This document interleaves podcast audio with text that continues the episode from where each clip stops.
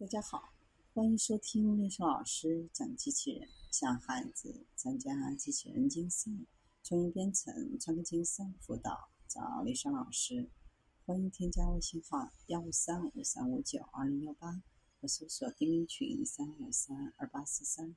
今天丽莎老师给大家分享的是带轮子的巨型机器人。机器人越来越多的参与到人类的活动，自过去几十年以来。人与机器人之间的信任一直在稳步增长。机器人具有出色的准确性和零错误处理能力，还能执行人类难以完成的任务，在对人类构成危险的条件下生存。但人类和机器人还有很长的路要走。如今，机器人已在各行各业中使用，相对来说，他们做得还不错。在医疗领域，有这样一款自动引导车，它是带轮子的巨型机器人。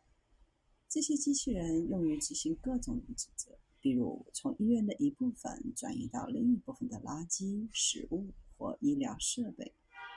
机器人必须与那里的人类互动，互动过程很简单，就像让他们摆脱干扰一样。他们使用的是非常强大且独特的当地方言。研究人员正在研究如何将机器人视为动物般的动物和友好的生物。研究人员倾向于将机器人技术拟人化，赋予它们类似人的个性，将机器人置于人类喜欢的环境当中。如果人类不一定想要或者喜欢做的工作，都可以交给机器人或数字化来完成。这些机器人在预定路线的帮助下，在医院周围行驶。在激光帮助下进行导航，在不同的取货点和交货点之间移动。目前，医院已经有二十一台这样的机器人在运作。